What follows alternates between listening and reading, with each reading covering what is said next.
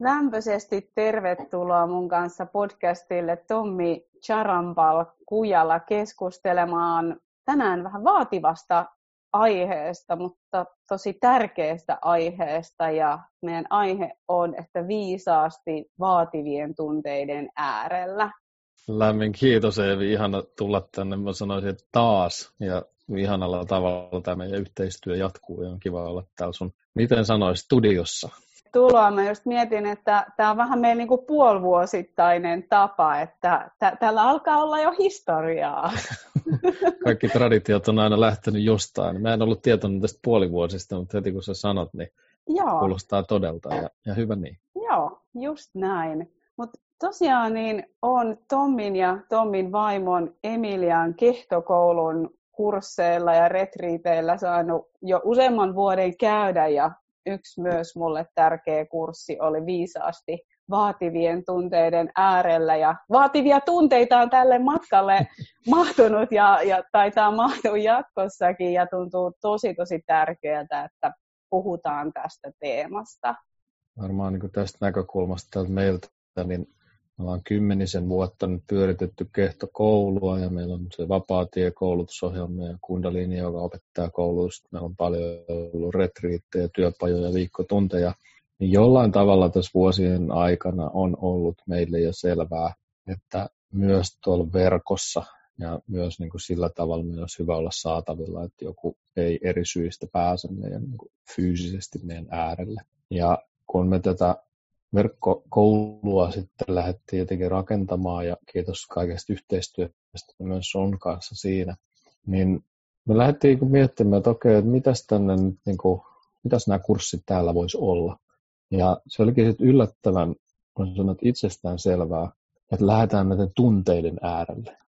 Että se, se, mitä me ollaan tehty henkilökohtaisia valmennuksia tai retriiteillä koulutuksissa, niin tulee yhä uudelleen ja uudelleen esille, että miten olennaista on tunteiden tunteminen ja sitten miten voisi sanoa, että jotenkin heikosti meidät on koulutettu niiden kanssa toimimiseen. Et meillä on niin isokin suhde usein tunteisiin, joskus ne vie meitä, joskus me viedään niitä, mutta että joku semmoinen niin niiden kanssa oleminen, niin äh, miten, miten mä sanoisin, että ainakin on, näyttäisi olevan niin, että ei ole tullut vastaan ihmistä, joka olisi täysin ok sen kanssa, vaan me, me yhä uudelleen, myös me itse mukaan lukien, niin päädytään siihen, että hei, että mit, mitäs näiden tunteiden kanssa, mikä tämä juttu on. Se on niin tosi iso otsikko. On, on ja tulee mieleen heti se tärkeä sana erottelukyky, jota te toitte myös sillä kurssilla paljon läpi ja, ja kaikilla teidän kursseilla niin kuin jatkuvasti se, että, että miten me ei kielletä sitä, mitä meissä tapahtuu ja samalla, että miten me ei oteta siitä jotain tarinaa. Näistä tunteista tulee myös niin helposti sellaisia, että me myös niihin kiinnitytään taas niin kuin se keskikohta, että mitä mä sallin, mutta en jää liiaksi kiinni. Ja tämä vaatii kyllä tosi paljon taitoa ja jotenkin sellaista pysähtymistä ja reflektointia. Ja musta tuntuu, että tänä päivänä me ehkä helpommin jo ihan älyllisesti ymmärretään se, että on ihan viisasta tuntea kaikki tunteet. Mutta sitten tulee mieleen just se käytäntö, teiltä on oppinut termit realisaatio ja aktualisaatio, eli se, että mitä mehän oikeasti, miten sehän oikeasti mun niin kuin elävässä elämässä sitten tapahtuu, niin haluaisitko siitä sanoa joo, jotain? Joo, tämä on, tämä on just niin kuin sanot, ja, ja niin kuin, kuin, no, niin kuin yksinkertaisia lauseita sanoa vaikka, että tunteiden tehtävä on tulla tunnetuksi.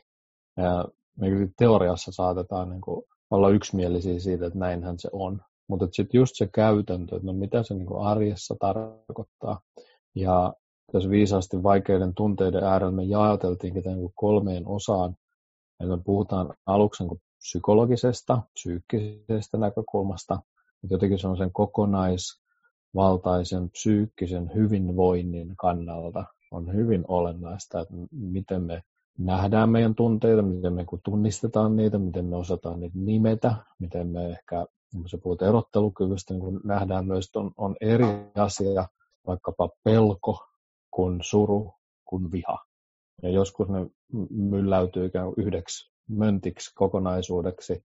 tai sitten joskus joku peittää toisensa. Ää, voi sanoa, että yleisesti on niin hyväksytämpää tuntea vaikka turhautumista ja vihaa ihan tässä meidän yhteiskunnassa. Se on niin kuin ok. Mutta sitten jos me mennään sen alle, niin vaikka suru, niin on, onko se ok olla surullinen tässä maailmassa? Et näyttäisi olevan suht ok olla vihainen. Ja puhumattakaan sitten surun mahdollista alla olevasta pelosta. Että sitten sit meissä saattaa käynnistyä jotain, niin kuin ehkä nyt tämä kevät 2020 on vielä niin monella tavalla painanut meitä siitä, että, niin kuin, että saanko mä, voinko mä, uskallanko mä, osaanko mä olla kiinni pelon tunteessa. Ja, ja näitä on niin kuin hyvä nimetä, hyvä tutkia, hyvä tunnustaa, tunnistaa ja tunnustella. Mutta sitten siellä on vielä toinen ovi, jota myös me avattiin tämän psykologisen lisäksi, on niin henkinen ovi. Ja ehkä siellä joku lause voisi olla, että uh, emotions are the language of the soul. Tunteet on sielun kieltä. Ja näissä tunteissa on niin kuin iso ovi, iso portti lähelle omaa essenssiä, jos haluaa sanoa sieluksi tai ydin, ydinolemukseksi, miten vaan. Mutta siellä, siellä on se portti, mutta just niin kuin sä sanoit, että nyt tämä ei olekaan ihan yksinkertaista, että jos mä menen sen tunteen mukana, niin se rupeakin ruokkimaan mun tarinaa.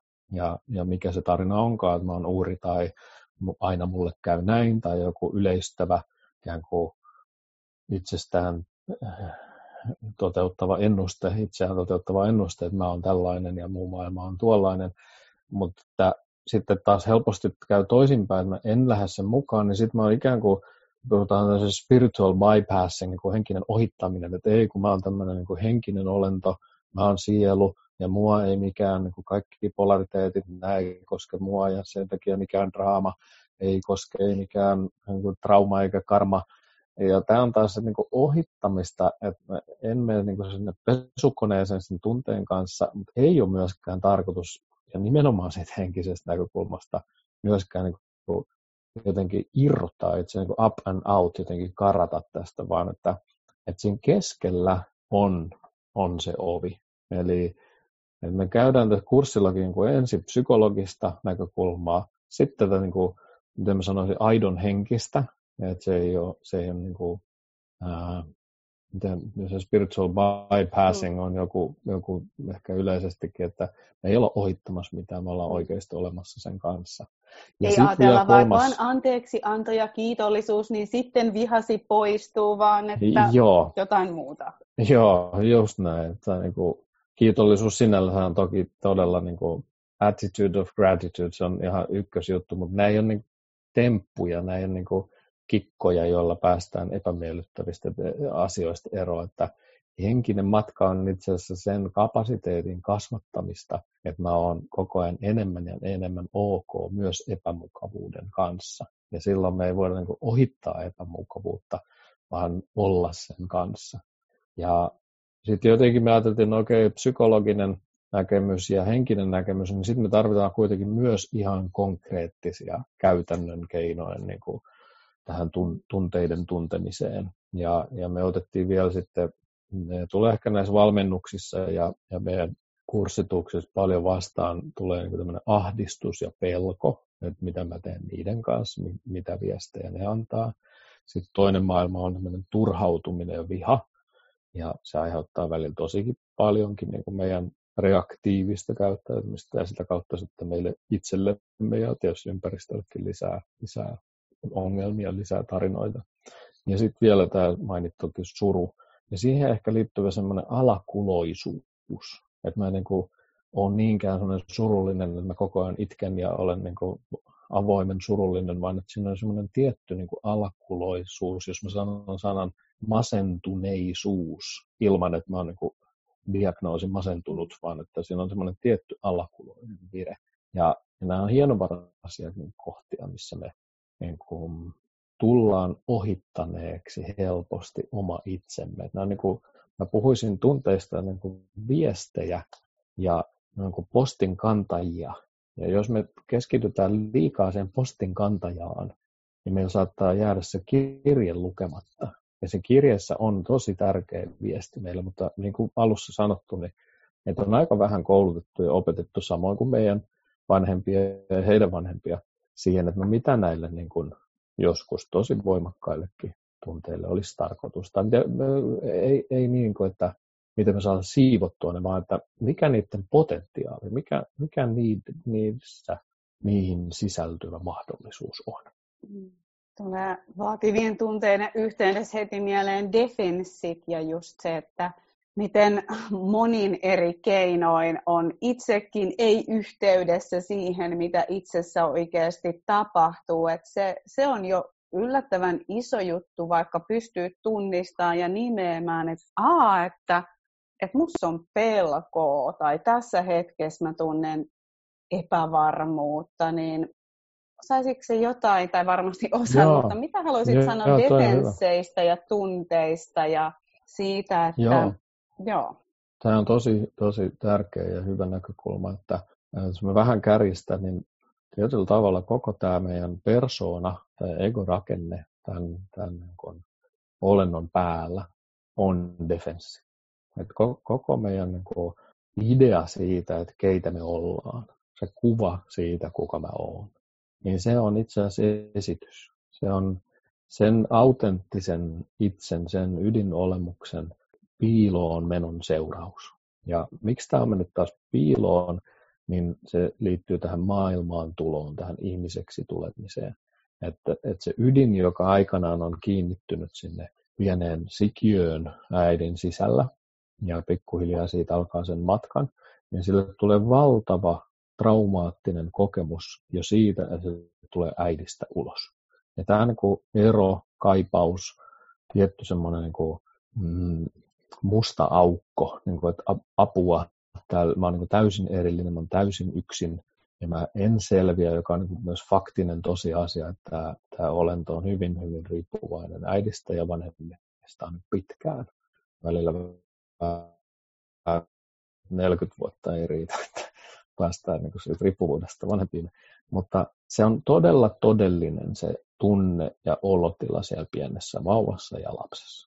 Ja kun me ei päästä takaisin äitiin ja niin sanottuun turvaan, niin, niin rakentuu, niin kuin ainoa vaihtoehto, mitä tulee, niin on, että meidän täytyy mennä eteenpäin, täytyy mennä ulospäin, täytyy rakentaa tämä minä, ja nyt tämä minä onkin minä-kuva. Eli tämä ei olekaan enää se essenssi, joka kyllä syntyi sinne ja tuli uloskin siitä äidistä ja lähtee myös elämään, mutta se on niin haavoittuva, se on niin, sanoo niin kuin se ydinpelko, että miten mulle käy tässä maailmassa. Mä olen erillinen, mä olen riippuvainen, mulla ei ole keinoa edes syöttää mua saati pitää muuten musta huolta. Niin se on jopa ihmeellistä, että me kaikki pieninä vauvoina ollaan niin luottavaisia siihen nähdä, mikä se niin tilanne on. No tämä luottamus on sitten taas, niin kuin sanotaan, niin kuin perusluottamus, holding, basic holding, joka on, on siitä, että me ollaan olemassa, me ollaan ihmisiä, me ollaan henkiä, sieluja, henkisiä olentoja, jotka tietää tulevansa tähän, että se on niin paljon syvemmällä. Mutta tässä persoonan kerroksessa, niin jollain tavalla kaikki se, mitä siihen rakentuu, on defenssi sitä kohtaan, että selvyykö mä hengissä vai en. Ja tästä tulee paljon kerroksia siihen, jos mä puhun egosta tai persoonasta, siitä rakenteesta siinä päällä.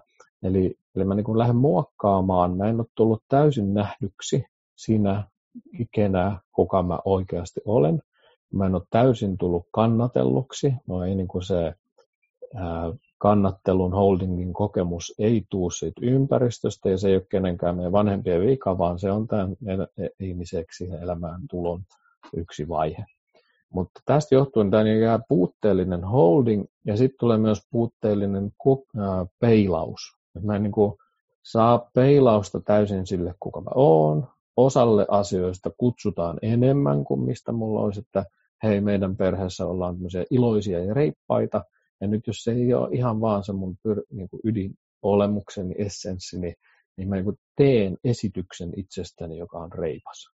No sitten mi- mihin mä laitan niin tämä koko viisaasti vaativien tunteiden äärellä, niin mihin mä laitan nyt vaikka turhautumisen ja vihan? Jos sitä ei tässä perheessä saa olla, ja se ei tule niin kuin sanoina, että täällä ei olla, vaan että se on jotenkin sitä vettä, missä me uidaan, niin se on niin kuin rivien väleissä, ja se, se on niin kuin se, mikä me koetaan tietysti, en ole muuta vaihtoehtoa, niin todellisuudeksi. Ja tällä me laitetaan, ja sekin on defenssi, että me laitetaan jonkun osan joitain osia, ja ne liittyy näihin tunteisiin niin kuin ikään kuin piiloon. Ne ei häviä, musta ei hävinnyt nyt turhautuminen viha sillä, että niitä ei saa täällä ilmaista, vaan mä laitoin ne ikään kuin talteen. Mä laitoin, mä laitoin osan itsestäni näkymättömäksi. Ja itse asiassa tämä on niin se ydin siinä, että koska tämä esitys on defenssi, niin nämä tunteet on nyt juuri se niin kuin viit, tien viitta ja kutsu, että hei, tuu takaisin, tuu takaisin kotiin, tuu takaisin ydimeen, tuu takaisin siihen perusessenssiin, joka sä olet, ennen kuin tämä hyvin ymmärrettävä inhimillinen ikään kuin näytelmä ja suojakuori rakentuu tähän. Ja nyt kun mä tunnen vaikka, mä en ehkä olisi tietoinen aluksi, mutta että mä kun huomaan, että jotain täällä kehossa tapahtuu, ja tämä onkin sen vihan ja turhautumisen tunne. Niin sen sijaan, että mä nyt niin kuin huudan, reagoin tätä ulos ja puran sitä muihin, että vitsi kun maailma teki mulle näin ja sen takia mä olen vihainen, se ei niin kuin auta. Mutta ei myöskään auta enää se niin kuin vauvana ja lapsena mahdollisesti tapahtunut, että tätä ei saa olla. Eli mä en voi niin kuin, onneksi enää nielasta tätä, mutta mä myös huomaan seurauksista, että mun ei kannata työntää sitä ulos. Ja nyt jää se kolmas, joka on se, niin kuin se vaikein vaihtoehto, niin kuin istua sen kanssa, sit with it, niin kuin olla sen tunteen kanssa, minkälainen tämä on, mitä, mitä tässä itse asiassa tuntuu, mitä tässä itse asiassa tapahtuu. Ilman, että mä teen mitään. Ja tämä voi olla joskus hyvin vaativaa, että se on niin iso se aalto ja sillä on niin pitkät juuret, että se niin kuin väittäisi, että väistämättä mun täytyisi tehdä tälle jotain, tai sitten vielä ulospäin tälle maailmalle jotain. Niin mun pitäisi saada toi ihminen perumaan sanansa, tai mun pitäisi saada toi tilanne nyt olosuhde muuttumaan. Mun, niin kuin jotenkin, että mä en voi hyväksyä sitä, mikä on, mikä on niin kuin tämän hetken maailmantilanne, vaan että mä sinne syöksyn niin kuin kontrolloimaan, manipuloimaan kaikkia nättejä asioita. Ne on niin yritys, että mä saisin, mä niin pystyisin tämän, mä en niin kuin, miten sanoisin, mä en pysty olemaan tämän tunteen kanssa, niin mä mieluummin puran sen johonkin tekemiseen, joko ulospäin, tai sitten toinen suunta, että mä rupean fiksaamaan mua, että mä rupean niin kuin kehittämään kaiken näköisiä niin ideoita, että millä lailla eri lailla mun kannattaisi jatkossa olla, että tätä paha paha asiaa ei tapahdu. Ja tämä paha paha asia on itse asiassa se, musta tuntuu joltain, ja ehkä englanniksi tämä emotion, emotion, energy in motion, niin tämä mitä tämä niin faktisesti on, niin energia liikkuu mussa. Mutta mulle ei opetettu ehkä kotona, ei päiväkodissa, ei koulussa, ei yliopistossa, ei työpaikalla, vaan niin missään opetettu, että mitä mä teen. Ja me ollaan niin 30, 40, 50, 60 ja me ei olla vieläkään niin kuin opittu tekemään näin. Me ollaan niin kuin tavallaan pulassa.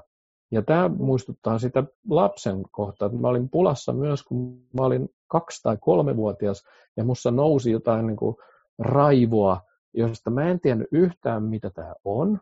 Mutta sen sijaan, että mun äärellä olisi tullut aikuisia ihmisiä, jotka olisivat ottanut mut syliin, sanonut, että hei, nyt sä koet vihaa, sä koet turhautumista, ehkä jotenkin sanottaneet sitä, että hei, se johtui siitä, että sä et saanut nyt tuota, mitä sä halusit tai mikä se tilanne olikaan. Ja ennen kaikkea, tämä on ok. Sä saat tuntea tätä, sä et mene siitä rikki, kaikki on ihan hyvin, sä oot rakastettu, sä oot tosi tärkeä ja tunne vaan tätä tunnetta. Et se on ihan ok, eikö se ole jännä tunne? Se on niin kuin, jos lohikäärmeitä masussa tule lieskoja tule suusta, tosi voimakas, eikö se ole mahtava juttu? Niin aika harvalle meille ollaan tällä, t- tätä sanotettu. Ja siis sen lisäksi, että me oltiin pulassa sen vaikka nyt tämän mainitun turhautumisen vihamme kanssa, niin sitten meille tuli siihen toinen tilanne päälle, joka oli, että nämä auktoriteetit, nämä niin kuin huolenpitäjät, tulikin sanomaan, että tota ei saa tuntea älä, älä koe nyt, nyt lopeta, täällä ei kiukutella, nyt hiljaa, älä huuda, tämä on uimahalli. Niin kuin, että me ollaan tavallaan tupla ongelmassa, että meissä tapahtuu jotain, mitä me ei itse ymmärretä. Ja sitten meidän niin kuin, huolenpitäjät ja auktoriteetit sanoo, että tässä on nyt jotain väärää ja huonoa että mussa tapahtuu tätä, mitä mä en ymmärrä. Että tästä me mennään niin kuin ymmärrettävästi kuin twist, siihen tulee solmu. Ja nyt tämä solmu voi olla, niin kuin sanottu, niin vielä 60 päällä, ja mä en, mä en niin saa sitä auki, koska mulla ei ole nyt itseltäni, kun mä en oppinut auktoriteetin, mulla itseltäni lupaa olla tämän kanssa kapasiteettia, kykyä, niin ihan aidosti osaamista, että mitä mä teen, kun mulla nousee tämä raivo. Että mä oon siinä kohdassa tottunut niin aikuisena paiskaamaan uimahallin pukukopin oven kiinni ja lähtemään vihasana pois. Ja tämä on niin tavallaan hirmu inhimillistä, hirmu ymmärrettävää, mutta se, se ei ole 60 aikuisen käytöstä, vaan se on niin kuin kaksi- tai kolmenvuotiaan käytöstä, jota silloin aikanaan ei vaan niin kuin, me ei opittu. Et, et siinä mielessä vielä takaisin sen kiitollisuuteen ja armollisuuteen, mm. että voisinko mä lähteä purkamaan tätä jostain muusta käsin kuin siitä, että musta on jotain vikaa, kun mä en kuusikymppisenä osaa vielä tuntea tunteita, että täytyy lähteä korjaamaan itseäni. Tämä on niin kuin hienovarasta matkantekoa nyt takaisinpäin näiden, niin kuin siksi me sanottiin, että viisaasti vaativien tunteiden äärellä. Täällä ei voi nyt liikkua kauhean niin kuin äkisti ja jyrkästi ja mustavalkoisesti, vaan niin kuin tosi isolla sylillä, tosi isolla ymmärryksellä, myötätunnolla, kärsivällisyydellä. Ah, kuinka monta sataa tuhatta kertaa me ollaan menty näitä ratoja niin kuin tietyllä tavalla, niin kuinka monta kertaa meidän onkaan tarpeen mennä toisella tavalla, että tulee se keskireitti auki, että mä en nielase enkä mä syökse ulos, vaan mä oikeasti olen niiden kanssa.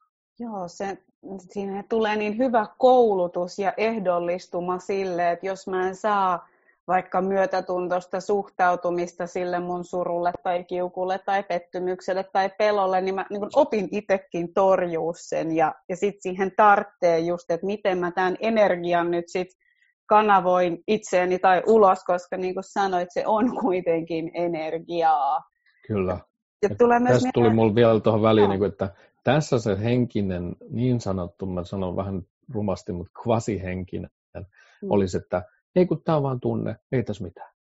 Mm. Ja nyt se ei tule toimimaan, koska silloin, silloin mä en edelleenkään niin omista sisällötä integroi, tutki, vaan nyt mä niin teen tämmöisen niin kaulasta leikkauksen, että mä menen tänne päähän, mä menen tämmöiseen mm. ideaan, mä oon sielu, mä oon henkinen olento, ne on neutraaleita, ei tunnu miltään. Ja nyt itse asiassa tällä teolla tämä vielä monimutkaistuu tämä niin kuin prosessi.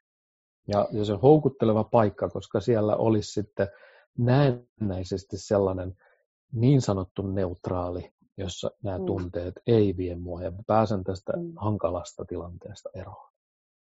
Se on tosi tärkeää, että sä tuot tuota esiin vähän niin kuin sitä spiritual bypassingia, ehkä sellaista henkistä esitystä, ja ehkä tämä liittyy nyt vähän siihen realisaation kohtaan myös, että me pystytään niin kuin päällä tajuamaan jotain oppeja, mutta sitten se todeksi eläminen ja just se, että mitä tämä on, kun tämä on lihaa ja verta, että mä oikeasti istun sen vihani kanssa, niin se on helvetin vaikeaa välillä. Ja hemmetin palkitsevaa sitten lopulta, mutta ehkä tässäkin on taipumus, tai mulla on ainakin ollut taipumus valita se ikään kuin helpompi reitti, ja mä oon myös itse niin paljon jäänyt kiinni joihinkin niin kuin ideoihin henkisyydestä ja, ja siitä tulee mieleen sellainen kohta, missä sä oot auttanut mua menee mun defenssin läpi, jota mä en edes itse tunnistanut.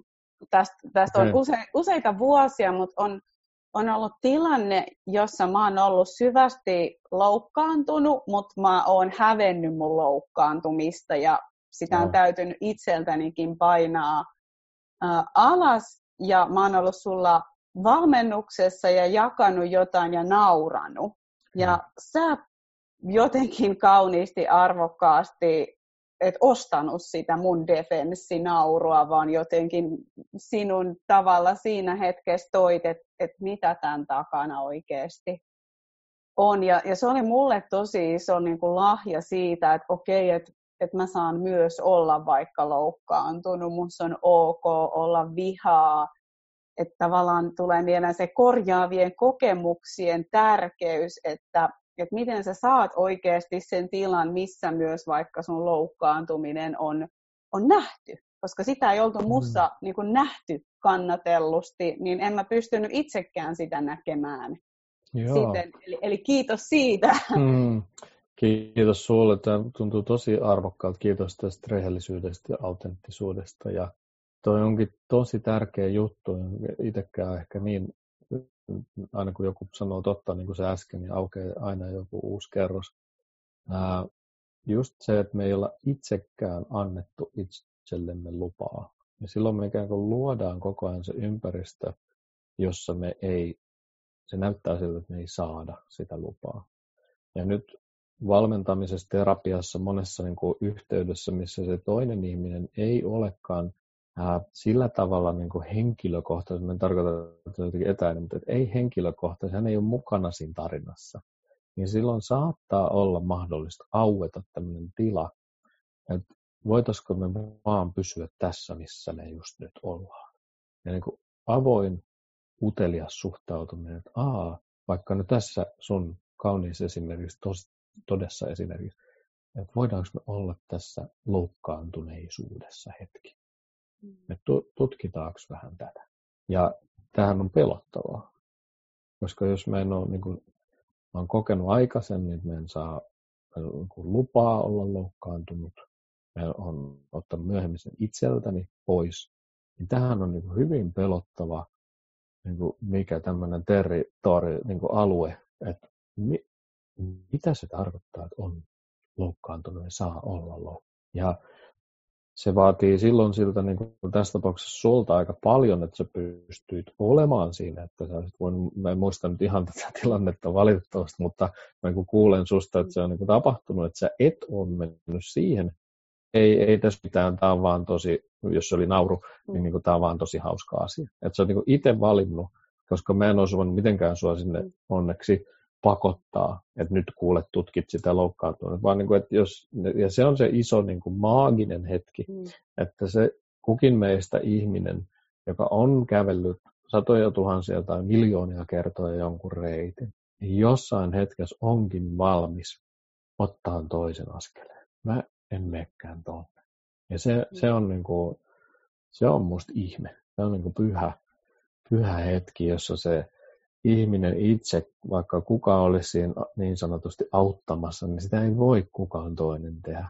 Mutta niin kuin näkee sen, onko se sitten mahdollisuuden, mikä siellä olisi, että mä en enää kävele sitä vanhaa reittiä. Ja tätä on niin kuin mun ymmärrys henkisestä kasvusta. Ja niin kuin kasvan enemmän ja enemmän siihen potentiaaliin ja mahdollisuuteen, mikä mä olen. Ei niin, että mä parannan itseäni, fiksaan itseäni, kiritän itseäni, vaan että mä niin annan sen aueta. Mutta se on joskus se on niin paradoksi, että se ei olekaan minkään tekemistä, vaan se on tekemisen lopettamista. Ja vielä tässä sun esimerkiksi, niin sä et jatkanut sitä naurua. Eli se lopetit nauramisen. Ja silloin joku, joka on totta, pääseekin esiin. Ja meidän mieli on niin koulutettu kyllän sanomiseen ja tekemiseen. Ihan niin kuin pienestä pitäen, että mikä susta tulee isona, mihin sä menet kouluun, kenet sä valitset puolisoksi, mihin sä menet asumaan, minkälaisen työn. Niin kuin tavallaan, että mille sä seuraavaksi sanot kyllä. Ja se on aikamoinen oletus. Ja jos me palataan takaisin päin pienenä vauvana me ei tiedetä, mitä me halutaan. Mutta meissä on hyvin niin kuin, sisäinen viisaus ja tieto sille, mikä ei toimi. Et, niin kuin, pienen lapsen kanssa, niin ää, mä en halua tätä, mikä myöhemmin osoittautuu päärynä soseeksi. Mutta mä en tiedä edes, mitä, mitä täällä on tarjolla tässä maailmassa, mutta mun sisäinen niin kuin, ei on hyvin selvä. Ei, ehkä nyt on väärä hetki, ehkä se on väärä lämpötila, ehkä se on väärä maku, me ei tiedetä, mutta me tiedetään, että ei. Ja me niin kuin helposti menetetään tämä kyky, kun meitä koulutetaan sanomaan kyllä. Ja nyt tämä liittyy olennaisesti näihin tunteisiin. Että jos mä niin sanon kyllä sille tunteelle siinä mielessä, että mä menen mukaan, mukaan, mukaan, mukaan, tai sitten on vähän paradoksi, että mä sanon kyllä sille defenssille, että, että kyllä tätä tunnetta me ei tunneta. Mm. niin mä en tuu sanoneeksi sitä aitoa eitä. Ah, ei kiitos, mä en valitse tuttua reittiä. Ja nyt nousee väistämättä niin kuin pelko tuntemattoman edessä. Mitähän nyt seuraa, kun mä en valitse niitä tuttuja reittejä. Ja tämä, vielä kerran tämä vaatii tosi paljon siltä, siltä ihmiseltä, joka suostuu olemaan menemättä tutuille poluille. Se on silloin aina tämän... jonkunlainen riski, tai sinne mieleen, että siitä, sä luovut siitä kontrollista ja niistä tutuista urista ja, ja automaatiosta. Yes. Joka... Tämä, tämä, Sano vaan, anteeksi. Joo, ei niin, jatka vaan. Tästä. Joo. Ja tämä voi olla niin kuin sen, mitä sanoit siitä realisaatiosta ja aktualisaatiosta, se iso, iso kivi siellä matkalla. Et jotenkin se realisaatio, niin kuin reality, että mä tuun tutuksi sen kanssa, kuka mä todella olen, mikä, mikä mun todellinen essenssini olemukseni on. Ja monet henkiset traditiot, joogat ja meditaatiot mm. ja niin edelleen, ne vie, vie niin kuin kohti sitä. Mutta jos mä en, ja tämä ei ole mikään taas syytöstä, että tämä olisi jotenkin helppo, mutta jos mä jään sinne, niin silloin mä en tuo sitä niin kuin aktualisaatio, niin kuin reality, mutta sitten on actuality. Että miten tämä näkyy niin kuin in actions, in, niin kuin teoissa. Mm. Ja nämä teot voi olla, ne ei ole aina niin kuin, että me siirretään niin kuin huonekalu toiseen mm. paikkaan, mm. vaan, vaan että me niin kuin että se teko on sitä, että mä teen jotain näiden tunteitteni kanssa.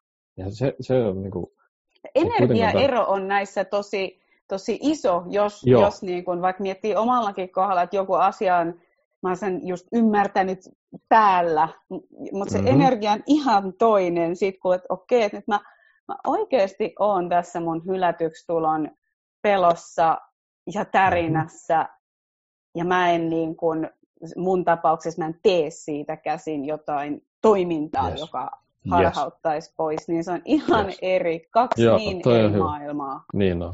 Siinä on niin kuin valtava lataus. Ja tämä tuo meidän ihan siihen vielä aktualisaatioonkin niin sen kehollisen, fyysisen ulottuvuuden. Itse asiassa meidän niin kuin fyysisen kehon hermojärjestelmä on näissä tilanteissa kovilla.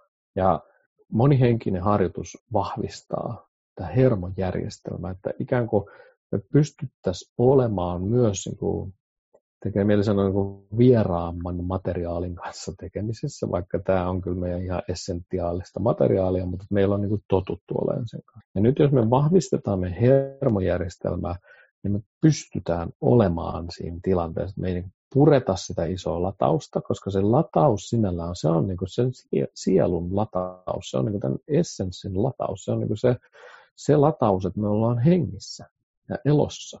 Ja se on niin kuin valtava juttu. Että me ei niin kuin pureta sitä aina niin tasaisia ajoin, räjähdetä sitä ulos, mutta sitten me ei myöskään niin kuin latisteta sitä, että joskus me äh, vaikka syödään, juodaan, äh, äh, mä tiedän, harrastetaan se niin kuin pois. Mm. kun mä juoksen riittävän monta maratonia tai käytän tosi paljon sokeria, niin, niin mä saan niin kuin tämän niin kuin zzz, sen niin kuin latauksen niin kuin sellaiseen tilaan, että mä tuun sen kanssa toimeen Ja tämä keskellä oli sitä, että mitäs jos mä vahvistan mua, mun kapasiteettia, mun, mun, mun niin kuin he, ihan hermojärjestelmää, mutta myöskin jotenkin niin kuin henkisiä lihaksia.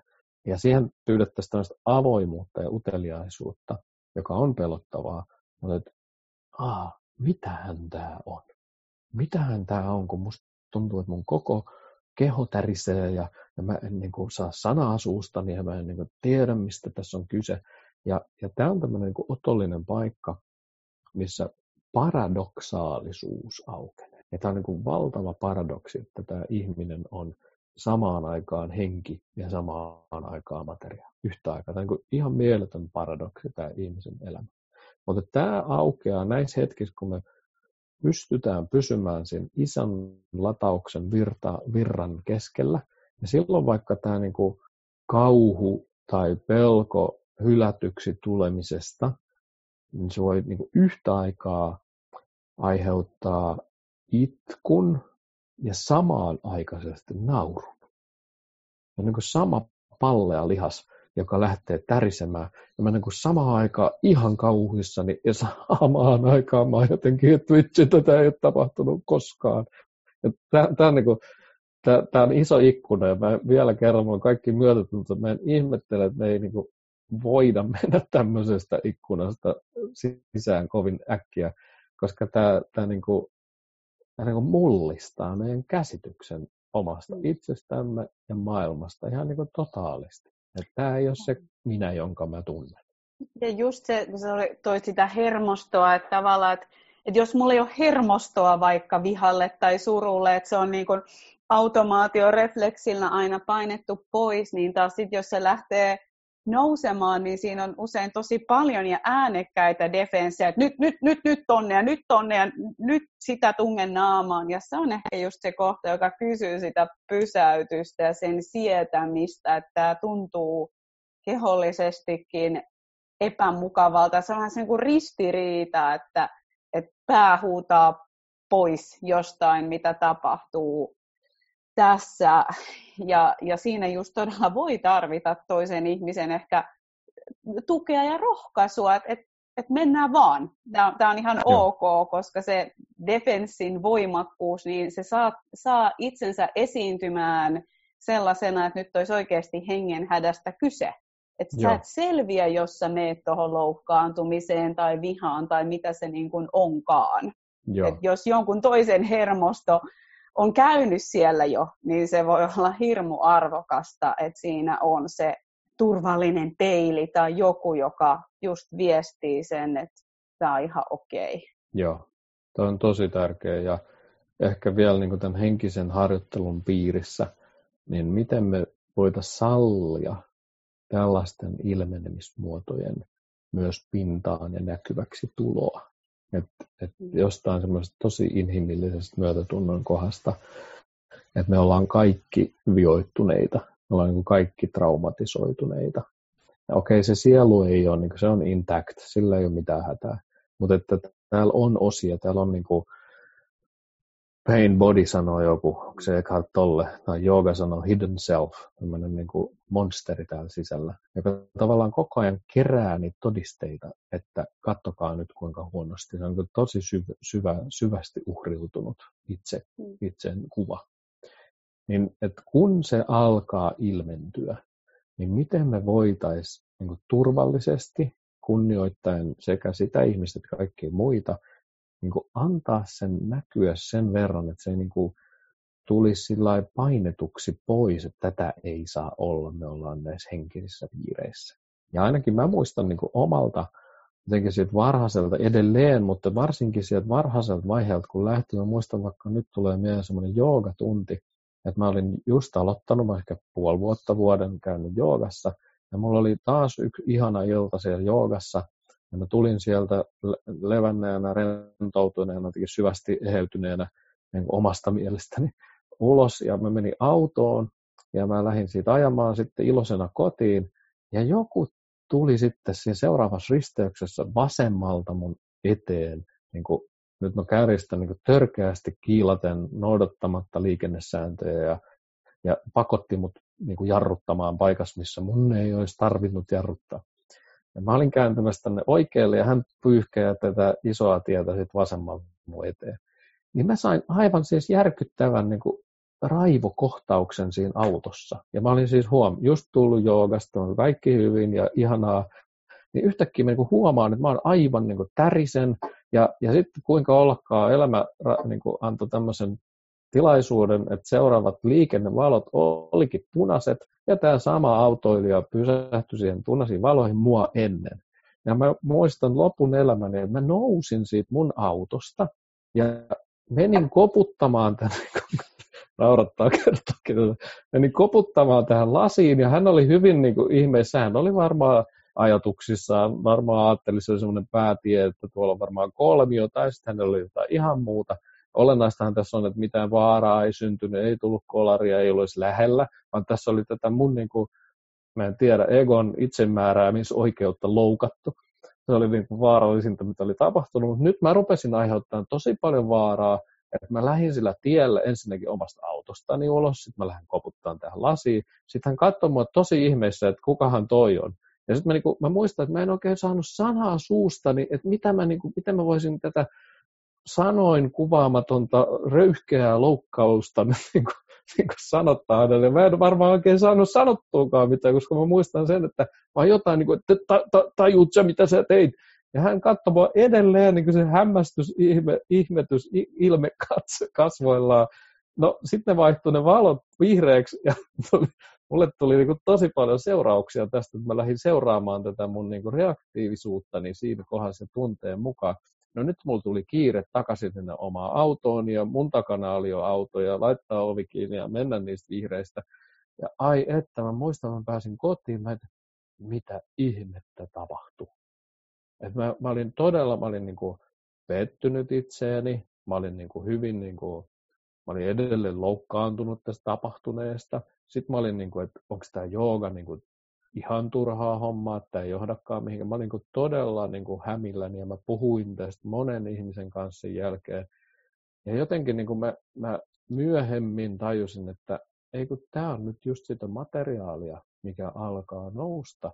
Ehkä mun hermojärjestelmä oli pikkasen vahvistunut sillä joogatunnilla. Ja mä, saalloin, mä en vaan ollut tietoinen siitä, mutta niin saatoin mennä raivoon itsessäni, joka ei suinkaan tietenkään johtunut siitä risteyksestä, vaan on mussa ollut täällä tosi tosi pitkään, joka on ollut ei sallittu ja niin edelleen niin edelleen. Mutta että nyt niin kuin jotenkin tähän henkiseen työskentelyyn kontekstiin, että nyt näitä sit myös alkaa täältä tulla ja ne voi olla ylilyöntejä, ne voi olla ikään kuin kummallisen näköisiä juttuja. Jos me tähän laitetaan se tiukka niin kuin henkinen egomaailma, että ei kun me ollaan nyt täällä neutraaleja, niin itse asiassa tämä ei pääse paranemaan, vaan se menee vielä syvemmälle piiloon.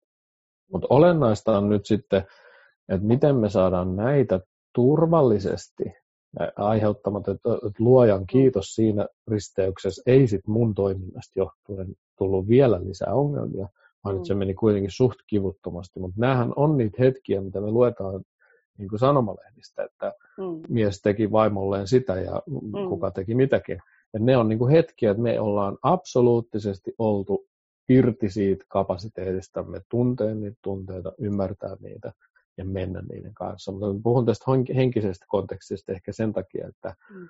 että mä oon nähnyt jonkun verran, että siinä, siinä tulee se niin kuin pyhistely, leima siihen päälle, ja silloin tämmöinen niin kuin vielä tavallaan toiseen, toiseen kierteeseen. Mutta vielä mä korostan, että tämä täytyy saada tehdä turvallisesti niin, että tästä ei aiheudu ei sille asianosaiselle eikä lähiympäristölle tai sitten jossain kurssiympäristössä niin kuin niille muille niin kuin minkäänlaista vaaraa, vaan että se pääsisi näkymään sen verran, että se asianosainen tajuu, että ai täällä on näin isot voimat. Ja mm. sitten se itse asiassa voi lisätä sitä halua ja kapasiteettia omistautumista, että hei, tämä on niin iso juttu, että mä otan tämän nyt ihan oikeasti vakavasti. Ja tässä ja tietysti, usein tarvitaan jo. niitä työkaluja, että just jos ajatellaan, että mä oon 30 vuotta välttänyt tunteita, en ole vaikka saanut vanhemmilta peilausta, että miten tunteita just säädellään, niin yhtäkkiä alkaa tulee näkyville asioita, joiden kakaan mulla ei ole mitään keinoja ja yes. siinä kohtaa tulee sitten tosi helposti vaikka joku uusi henkinen defenssi tai mikäli, että kauhean tärkeältä tuntuu just niin kuin säkin sanoit, että se turvallinen tila ja ne, että, että miten tästä ei tule sellaista vastuutonta, että no kun musta oli vihaa ja sit Joo. vaan näin, vaan se todella niin kuin omistaminen, että uu, musta nousee näin vaikeita tunnetta, että onko tämä nyt se kohta siitä hengittää ja, ja kaikki anteeksi anto niille kerroille, kun sen tajuu vasta jälkeenpäin, että olisi ollut ehkä hyvä hengittää. Ja tulee mä luulen, myös... että, niin, mä luulen, että sen täytyy mennä niin, että me niinku tavallaan niin. opitaan sen kantapään kautta, että, että sit, niinku, luojalle kiitos, että ei tule niin paljon vahinkoa kuin voisi oikeasti myös tulla. Ja myöskin sit se, että välillä tulee vahinkoa ja, ja sekin on osa tätä ihmisyyttä, mutta sitten se myötätunto, anteeksianto, myös anteeksi pyytäminen niin itsellä kuin niiltä muilta, niin nousee ihan tosi isoon arvoon, ei ehkä siitä niin kuin itsen pienentämiset, voi voi voi minua huonoa ja anteeksi, anteeksi, anteeksi, mutta niin kuin aito niin kuin forgiveness before giving. Et mä niin kuin tiedän, että tällaista tulee tapahtua ja tätä tapahtuu meille kaikille. Ja nyt mm. jos joku meidän vaikka koulutusryhmästä astuu tämmöiseen paikkaan omassa itsessään, niin tosi hyvä uutinen. Et ei niin, että tämä on sitä ei toivottua käyttäytymistä, koska sitten me toistetaan jotain lapsuuden tarinaa, vaan että aa, onpas mielenkiintoista ja miten me voidaan auttaa, että pysytään. Ja se on vaikka meidän koulutukset, me ei lähdetä tässä kohdassa lohduttamaan ketään ja silittämään ja voi voi sinua, vaan että me pysytään siinä tilassa, me ollaan sen kanssa ja me tiedetään, että siinä ihmisessä on myös se kapasiteetti kantaa itse ne omat tonteensa. Mutta se pyytääkin niin kuin erilaista peilausta, erilaista kannattelua kuin se tottumus ja ehkä sieltä lapsuuden niin kuin mm. tapa, niin kuin, että näin tässä aina käy, kun minä kohtaan näitä ja näitä tunteita. Niin. Tulee myös mieleen semmoinen sana kuin fantasia, mikä oli mun mielestä tosi hyvä niin kuin muistisääntö siltä viisaasti vaativien tunteiden äärellä kurssilta, että monesti just nämä vaativat tunteet ja muistelisin, että erityisesti suru oli niin kuin silta semmoisesta fantasiamaailmasta ja saat kohta vähän avata sitä lisää niin sinne niin kuin reaalimaailmaan, että et mm-hmm. mikä itse asiassa on totta. Ja tämä mm. on niin kuin, äh, joskus on itse tajunnut vaikka sydänsuruissa, että en mä itse asiassa edes sure tätä ihmistä, vaan mun fantasiaa hänestä. Ja niin kuin miten monessa asiassa lopulta just sitä, siitä fantasiasta luopuminen, niin se, se on kipeätä.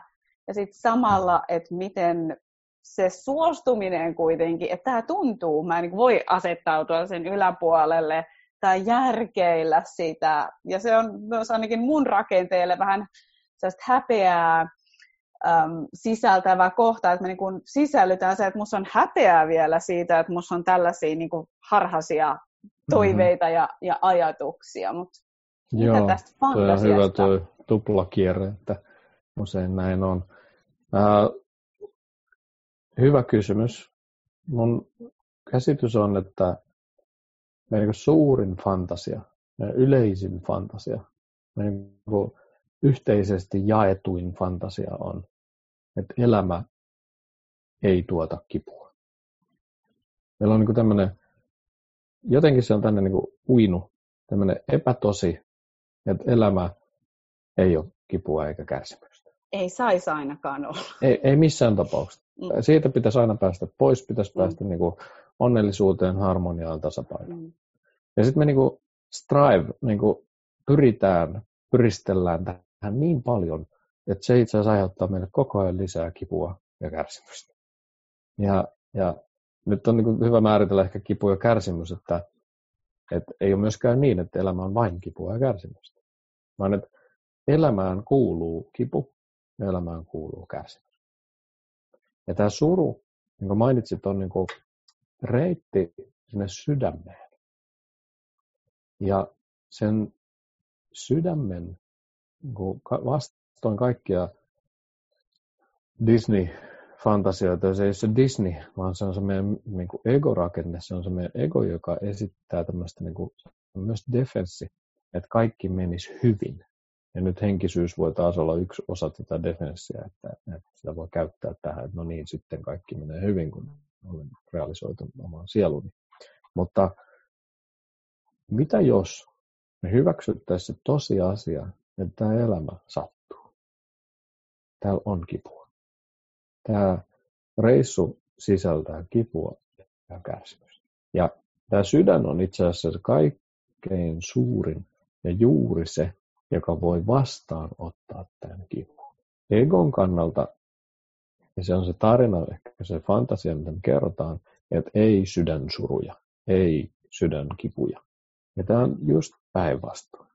Sydämen kapasiteetti on tuntea kipua, ihan kipua olla tässä elämässä, olla tässä ihmisenä, mutta myös tuntea tätä maailman kipua. Ja sen sydämen paradoksaalinen tehtävä on mennä rikki. on sen energeettisen sydänkeskuksen on tarkoitus mennä yhä uudelleen ja uudelleen ja uudelleen rikki, sillä se on se tapa, miten se vahvistuu. On vähän kuin kuntosalilla, että miten se lihas kasvaa, niin se itse asiassa se vanha kudos menee eri.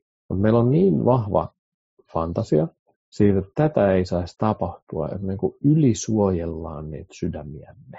Me ei niin kuin päästä sen sydämen kapasiteettiin, joka on sen niin kuin myötätunto, se niin kuin herkkyys ja se kyky olla yhteydessä kaikkeen, niin se ei pääse sieltä sydämestä niin kuin esiin, kun meillä on tämä fantasian siinä päällä, että ei saisi kuitenkaan sattua, ei saisi kuitenkaan tuntua kipua. Ja nyt tämä on täysin niin kuin itseään toteuttava ennuste, että mitä enemmän mä varon mun sydämen sattumista, niin sitä enemmän siihen tulee sattumaan. Tämä on niin sitä samaa pelottavaan, ei tunnettuun astumista.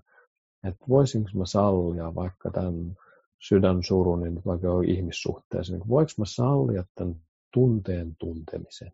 Ja voinko mä, että vitsi, tältä tämä tuntuu oikeasti, että mulla on niin, niin mitä kaikkea siinä onkaan. Mulla on niin, niin ahdas olo, mulla on samaan aikaan niin kuuma olo, mulla on samaan aikaan niin, niin valtava kaipaus ja mulla on niin, niin pieni olo, että mä en ikinä saa sitä, mitä mä kaipaan. Ja mitä kaikkea se tuokaan, niin voiko mä olla sen kanssa ja huomata, että katos vaan, mä pysyin hengissä, mä oon olemassa. Tämä, mitä mä kaipaan, sekin on olemassa. Et jos me nyt puhutaan vaikka parisuhteesta, niin se, että me ei nyt enää syödä aamiaista samassa pöydässä, ei itse asiassa vaikuttanutkaan mitenkään siihen rakkauteen. Mä edelleen rakastan tätä ihmistä. Ja se on mun valinta. Mä en voi pyytää rakkautta, mä voin vaan antaa sitä. Ja mä annan tälle ihmiselle sitä edelleen, vaikka mikä se onkaan tilanne, me ei enää asuta samassa osoitteessa tai, tai whatever. Mutta se kipu itse asiassa, jos mä suostun sille, niin se tuo tämän sun mainitseman niin kuin realiteetti, sanon realiteettiprinsiipin, niin kuin sen, sen todellisuuden tämän fantasian tilalle. Nyt on näin, mä edelleen rakastan ja mm. me asutaan näissä osoitteissa. Ja tämä tuo myös niin iso viesti, koska tämä tuo meille myös jollain tavalla vaikka eroaminen kuoleman esiin. Todellisuus on se, että jokainen meistä kuolee tästä kehosta pois. Se on realiteetti. Se on totta. Ja nyt mitä aikaisemmassa vaiheessa me ollaan sen eroamisen, me erotaan tästä kehosta, me erotaan tästä maailmasta, me erotaan kaikista ihmistä, jotka me tunnetaan tässä muodossa, missä me ollaan, niin mitä aikaisemmin mä tähän realismiin pääsen, niin sen jotenkin vapaampana mä voin täällä kävellä, koska a, mä oon ok, mä oon ok tämän eron, mä oon ok sen syntymässä niin kuin kokemani eron, mä oon ok sen kuolemassa tulevan eron, ja mä oon niin kuin realistisesti nyt jalat maassa ja pää taivaassa ja sydän auki. Tätä tämä elämä on. Mä en anna näiden fantasioiden ikään kuin, jos sanoo, että jogit sanoo tätä kärsimystä, on kaksi, kaksi sanaa, duk ja suk. Ja duk on niin kuin tavallaan, että, että meidän niin kuin odotukset ja realiteetti ei kohtaa niin, että menee yli, ja suk on niin, että menee ali. Ja niin kuin, kaava on niin kuin simppeli, niin kuin se henkisessä opetuksissa on, että se on niin kuin expectations minus reality is duk or suk. Eli odotus vähennetään siitä realismi, niin tähän jää tämä meidän niin kuin mahdollinen gappi. Ja nyt vaikka tänään äänitetään ja ollaan tässä sun studiolla, niin me sovittiin joku aika tähän. Ja nyt jos mä olisin tullut tänne tunnin myöhemmin, niin sinänsä ei siinä ole mitään ongelmaa, että mä olisin tullut tuntia myöhemmin, mutta voi olla, että se tunti, kun me oltiin sovittu jotain ja mä en ole siellä vielä, niin tämä olisi saattanut aiheuttaa sulle kärsimystä. Tai toisinpäin, jos sä olisit tullut tuntia myöhemmin kuin mä odotin. Ja, ja tämä kärsimys ei johdu siitä, että milloin kumpikin meistä tuli, vaan siitä, että meillä oli odotus, joka ei nyt vastannut realiteettia. Ja tämä voi mennä yli myös toiseen suuntaan, että okei, okay, meillä on myöhässä, me ollaan ajoissa. Mä olisinkin ollut täällä tota, jo eilen, edellisenä päivänä tähän aikaan, kun sovittiin. niin tämäkään ei olisi ratkaissut asiaa, vaan tämä olisi tuottanut myös kärsimystä, että mä olin liian aikaisin. Ja tämäkään ei johtanut, johtunut realismista. Mä olin silloin, kun mä olin. Tämä johtui siitä, että meillä oli odotus, ja me olimme yhdessä luotu tämä odotus. Ja nyt jos me tuodaan niin tämä maailma niin tunteisiin tai, tai sydänkipuihin tai kärsimykseen, niin itse asiassa kärsimys on sitä, että elämä ei mene sillä lailla, kun mä odotin. Mm. Ja nyt meidän täytyy sitten katsoa tätä odotusta, että okei, tämä taitaakin olla joku mun tarina. Täällä on niin tapoja ja tottumuksia ja monia toistoja, että mä oon niin tottunut, että asiat menevät näin. Tai jos mä oon ollut pitkässä parisuhteessa, niin siinä vuosia asiat on ollut näin.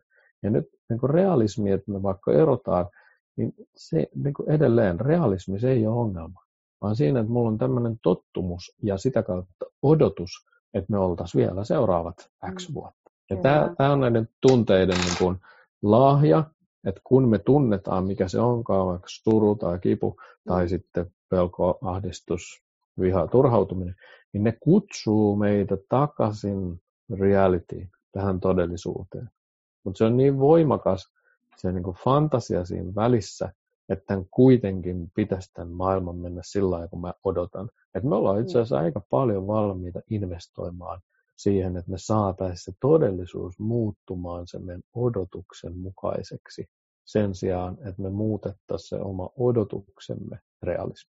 Ja tämä on myös tunteiden kanssa olemista. Ja tästä tulee mieleen, otit tämän eroesimerkin, niin vaikka se kun kuitenkin kun eroaa, niin siinä on usein ollut kiintymyssuhde ja sen purkaantuminen usein nostaa myös ne paljon varhaisemmat purkaantumiset ja, ja aiemmat erot, niin se, että miten kun joku tänä päivänä osuu meihin tai triggeröi, niin et, et ehkä lopulta yksi prosentti on siitä, mitä tässä päivässä tapahtuu ja miten paljon se on sit sitä lastia sieltä menneestä huomaan niin kuin jatkuvasti omalla kohdalla, että ne tämän päivän painaumat, niin ne nimenomaan painaa johonkin, jossa on semmoinen potentiaalinen tarina tai kipukohta tai haava ja että et se lasti jotenkin yes. saa sen ehkä tuntumaan tässä päivässä isommalta, mitä se nimenomaan niin kuin realiteeteissa ja. on. Ja,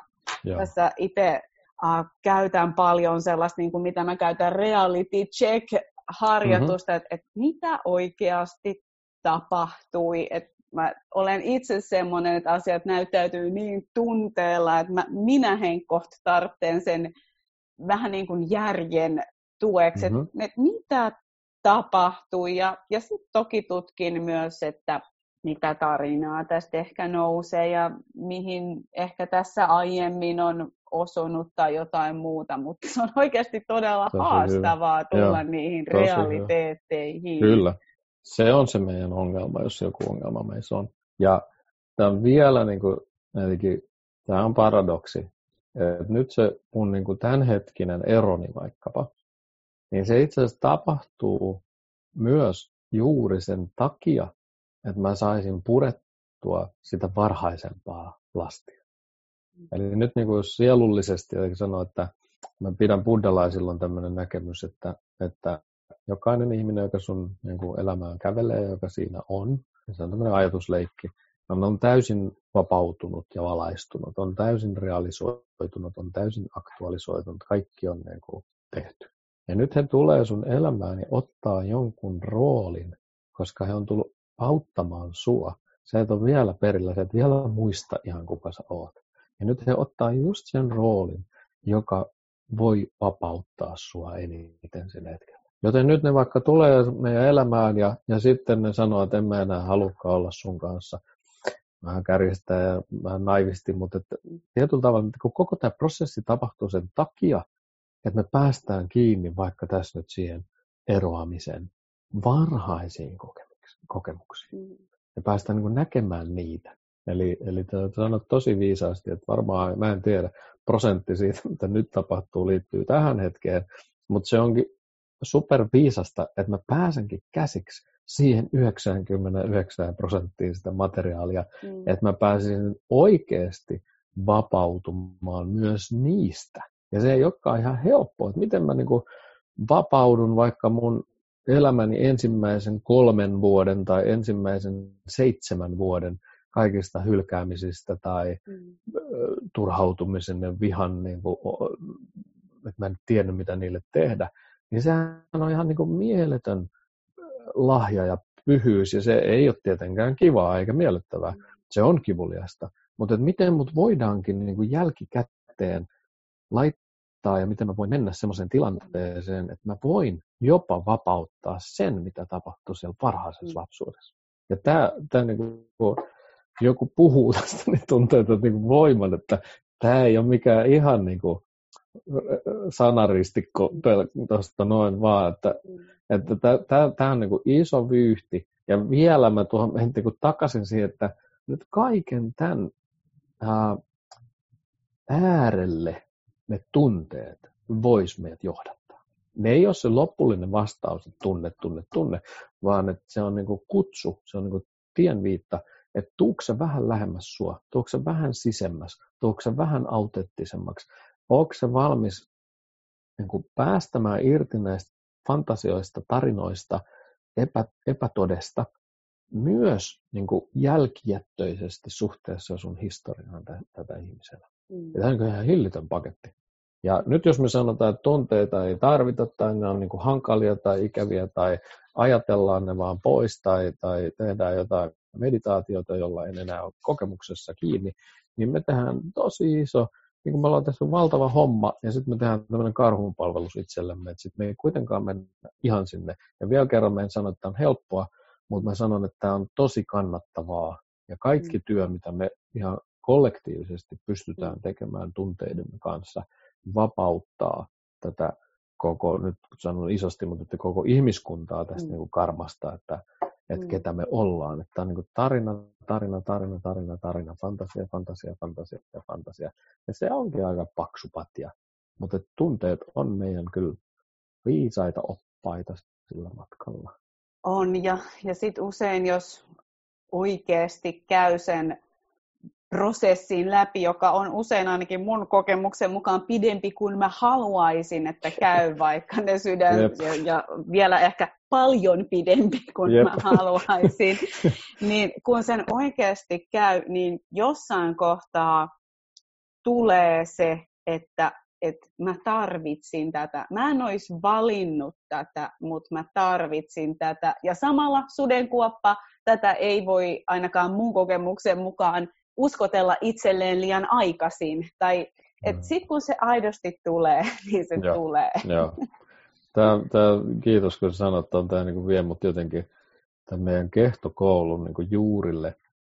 Ja sen syvemmällä menemättä, että miten syntyi sana kehto ja nimi kehto. Ja se syntyi niin kuin se syntyi, mutta jotenkin ehkä vähän jälkeenpäin tajuttiin, että hei, tämä on aika niin kuin kuvaava juttu. Että tämä on tämä kehto, jossa mä voin niin kuin uudelleen keinua ja mä voin niin kuin tulla kannatelluksi. Mutta sitten tämä on myös kehto siinä mielessä, että kun täällä on aikansa ollut, niin sitten on aidosti aika astua siitä kehdosta niin kuin ulos, laittaa jalat maahan, lähteä itse kävelemään ja, ja niin kuin vaan se asian osainen itse tietää, että missä vaiheessa, kauas mun on vielä täällä hyvä keinuttautua ja milloin on sitten ne askelien vuoro, että mä lähden tästä. Ja me jotenkin niin kuin tietämättä se enemmänkin tuli meille se kehto, kun myöskään sitä keksitty, niin, niin että jollain tavalla, että suostunko mä uudelleen menemään sekä niihin kipuihin että kannatteluun, jotta sitten kun se aika on, ja sekin on taas oma niin kuin erottelukykynsä, että nyt mun onkin taas tarve kävellä omilla jaloilla ja ei jäädä tänne, koska sekin voi tulla fantasiaksi, että voisinko mä aina vaan tulla kannatelluksi ja aina vaan tulla tuuditelluksi. Sille on oma aikansa, mutta sitten se niin kuin aikuisuus ja jotenkin todellinen niin kuin, mm. myös se henkinen kapasiteetti on käytössä sitten, kun mä kävelen tässä maailmassa niin, että mä voin omistaa sen, mitä musta tapahtuu ja olla sen kanssa aidot neutraali ja ihan niin kuin sanoisin, onnellinen ja tyytyväinen ilman, että se mm. oli joku niin kuin, onnellisuuskurssi, mm. vaan että niin kuin, vau, mikä lahja tämä elämä on, kaikki meidän, ihan kaikki meidän, kipuineen, iloineen, suruineen, turhautumiseen, tyyneyksineen, ne. Tosi arvokas vertauskuva tähän loppuun ja sopii valtavan hyvin tähän teemaan, mistä ollaan puhuttu. Pyydän kohta sinua Tommi vielä ihan muutamalla sanalla kertoa teidän viisaasti vaativien tunteiden äärellä verkkokurssista, mutta onko sulla vielä jotain, mitä haluaisit tästä teemasta loppuun sanoa ennen kuin ruvetaan sulkea tätä meidän varsinaista mm. osuutta? Hmm. No siis ihan tästä hetkestä käsin, niin, niin, niin kuin jo tämä, mitä me ollaan tunnin verran sun kanssa juteltu, niin, niin kuin se, että me valittiin sukeltaa vähän syvemmälle, niin jos mä nyt tunnustelen niin kuin omaa itseäni, joku osa on vähän jotenkin tyynempi, joku on jotenkin laajempi, joku on niin kuin enemmän elossa, jollain tavalla niin kuin kokonaisempi. Ja jotain tässä mun kokemus oli, oli hyvin niin kuin autenttista niin kuin sillä lailla avoli, a, a, avoimen uskaliastakin. Että hei, katsotaan. Että tätä me ei onneksi käsikirjoitettu sen tarkemmin. Ja tietysti mä niin kysyn ja jollain tavalla toivon, että ehkä kuulijalle samantyyppisiä tai oman tyyppisiä kokemuksia siitä, että jokin muuttuu ilman, että me muutetaan sitä sillä, että me altistetaan itsemme tälle, vaikka tänään tälle keskustelulle tunteista ja, ja sen niiden äärellä viisaasti olemisesta. Eli kiitos Eevi sulle, tämä on ollut hyvin, ainakin tällä hetkellä lähden tästä hyvin, hyvin paljon tekee Rauh- rauhallisemmasta kohdasta. Joo, suostutaan olemaan jonkun äärellä myös vuorovaikutuksessa ja ja rauhassa ja uteliaasti ja vähän eri kulmia katsoen, Joo. niin se, se tuo myös mun sydämeen semmoisen tietyn, että mä tunnen sen reunat, että mä, mä oon elossa ja tämä on merkityksellistä. Mm-hmm. Joo, Kiitos wow. siitä. sanot. Ihan tästä kurssista, niin siis verkkokoulumme on juuri auennut hetki sitten ja kehtokouluverkossa.fi ja siellä kurssi viisaasti vaativien tunteiden äärellä. Ja siellä kurssilla tulee vastaan kuusi luentoa ja käydään sitä psykologista näkemystä tunteisiin, käydään henkistä näkemystä, sitten tullaan käytännön, miten mä sanoisin, työkaluihin ja ehkä vähän vinkkeihinkin, keinoihin. Ja sitten on vielä kolme tämmöistä niin erityistarkastelua, eli kolme luentoa. Yksi on ahdistuksesta ja pelosta, toinen on turhautumisesta ja vihasta ja kolmas on surusta ja alakuloisuudesta. Siellä on luentoja, siellä on meditaatioita, siellä on itsereflektiotehtäviä ja kaikki nämä materiaalit myös kalvoina on sieltä tulostettavissa. Ja ne on siellä verkossa auki ken tahansa kehtokouluverkossa.fi. Kiitos ja muistan vielä loppuun sanoa, että myös täällä kehtokouluverkosta.fi niin löytyy myös Tommin ja Emilian maksuton minikurssi, joka on kolme osainen, eli jos, jos ei ole vielä valmis sukeltamaan ihan jotenkin pää edellä, mutta on halukas kastamaan varvasta, niin siihen kannattaa tutustua, eli se löytyy myös täältä samalta sivulta, eli kehtokouluverkossa.fi. Joo, kiva kun sanot. Ja ne on tosiaan niin kuin kolme keskusta, keho, sydän ja pää, mielikeskus, jotka lyhyesti käydään luennoilla läpi. Ja ehkä siinä vähän tutustuu meidän tyyliin tehdä näitä asioita. Ja se on tosiaan saatavilla ihan kelle tahansa. Joo, super paljon kiitos Tommi tästä. Katsotaan, jos tota, meneekö puoli vuotta seuraavaan vai pidetään meidän, meidän perinteestä kiinni, mutta mä uskon, että me vielä jatketaan. Kuka ties, vaikka nähdään useamminkin. Just näin. Ei tiedä. Yes. Kiitos. Kiitos paljon Eevi. Kaikkea hyvää sulle ja kaikkea hyvää kuulijoille.